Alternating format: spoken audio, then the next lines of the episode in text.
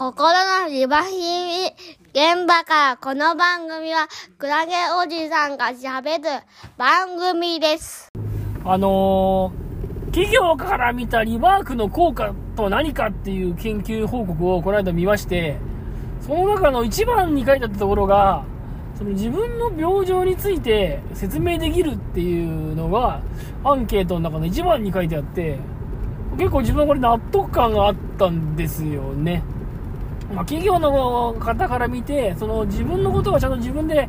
そのリワークに通うことで、病気のこととか自分のことがちゃんと説明できるようになっているっていうのを見ると、もうすごく、あ、リワークやってもらってよかったなと思うっていうふうに話をしていて、うーん、すごいそれがね、納得感があった。なんだな、そのリワーク始める前の人が、なんていうのかな、もう大丈夫ですみたいなことを言ってるのとか見て、なんで大丈夫なのかとか、何が問題だったのかとかっていうのを語らせてた時にですね、まあ、まあ、いまいちだなーって思うことが多くて、まあ、そういう人がリワーク力、リワークをまやっていく中で、だんだんと自分の言葉で、まあ、自分の病気の原因はこういうことだったのかなとか、まあ、今度はこういうことを気をつけていけば、再発防いでいけるかなみたいなものをね、語っている姿を見ていると、まあ、なんていうのかな、まあ、だんだんとこ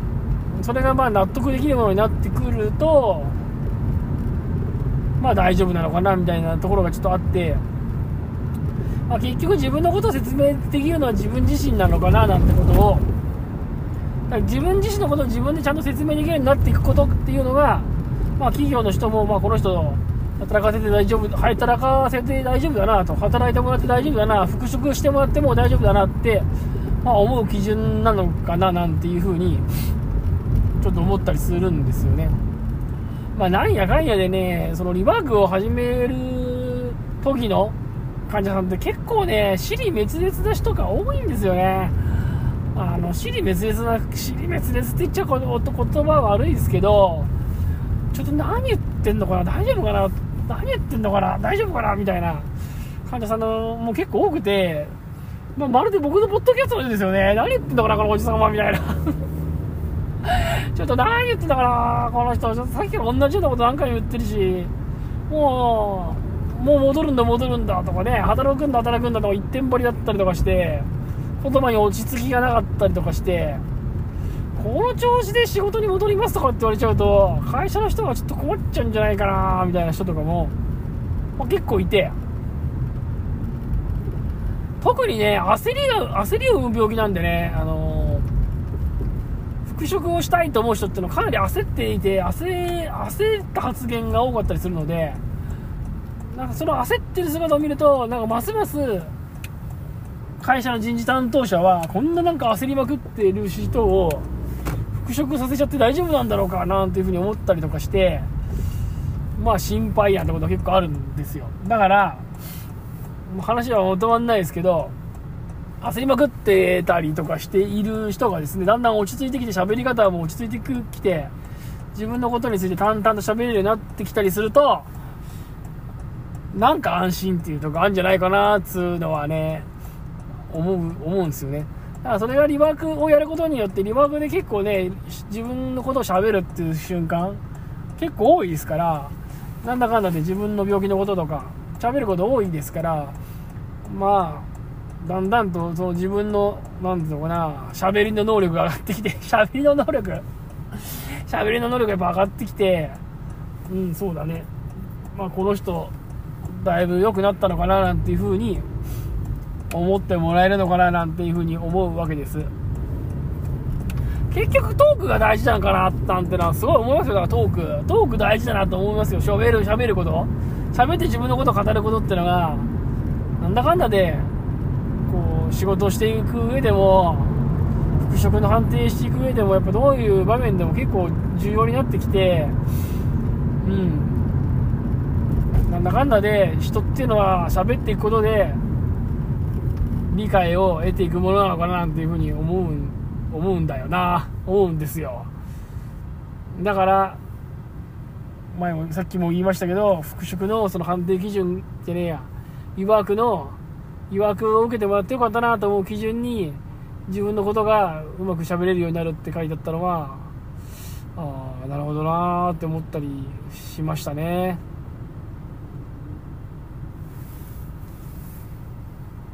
まあなんつうんだろうなその休職して予約を始める前のその患者さんがいかに自分のことが喋れないかっていうのはどう表現していいかちょっとまだ分かんないんだけども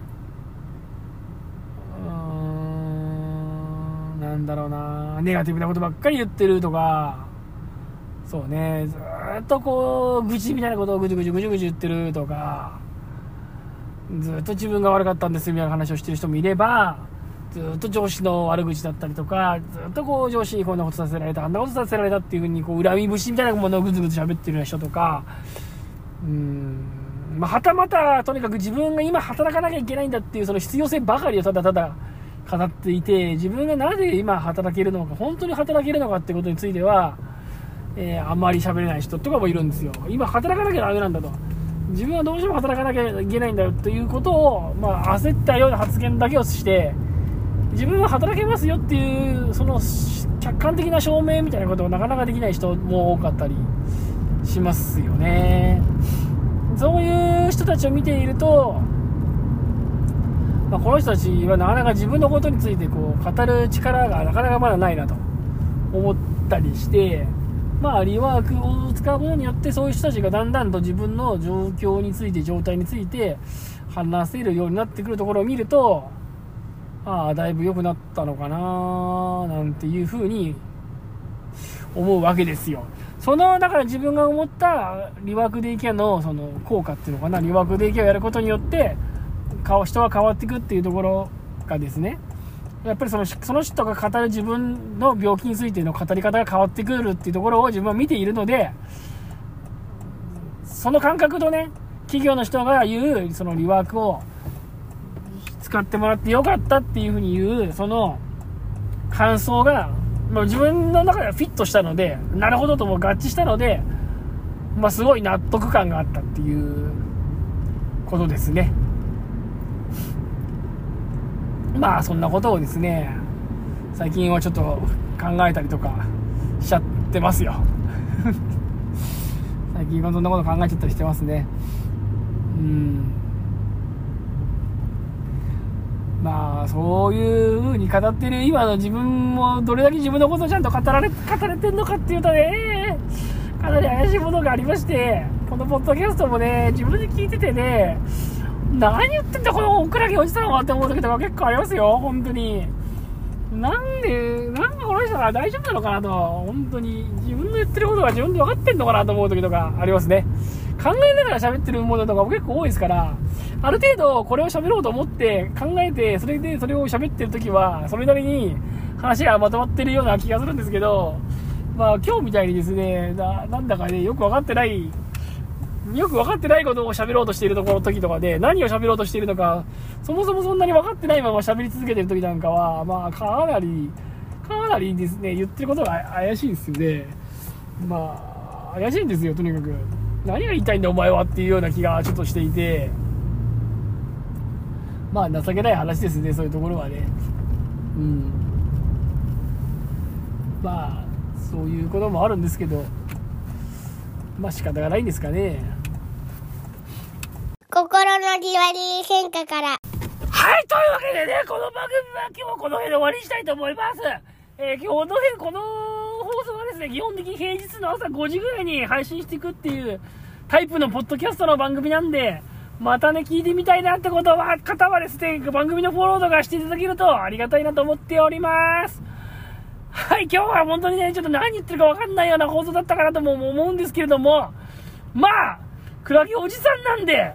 ちょっと多めに見てください。この番組はね、そんなにあの、メンタルヘルスの話はしてますけど、メンタルヘルスに役に立つ、メソッドとかね、ナレッジを別にお届けしてるわけじゃなくて、私の本当に、クラゲおじさんの、なんて言うんだ本当に臨床で感じた印象論みたいなものをただただ語ってるようなポッドキャストなんで、まあ話があんままとまんない時もありますよ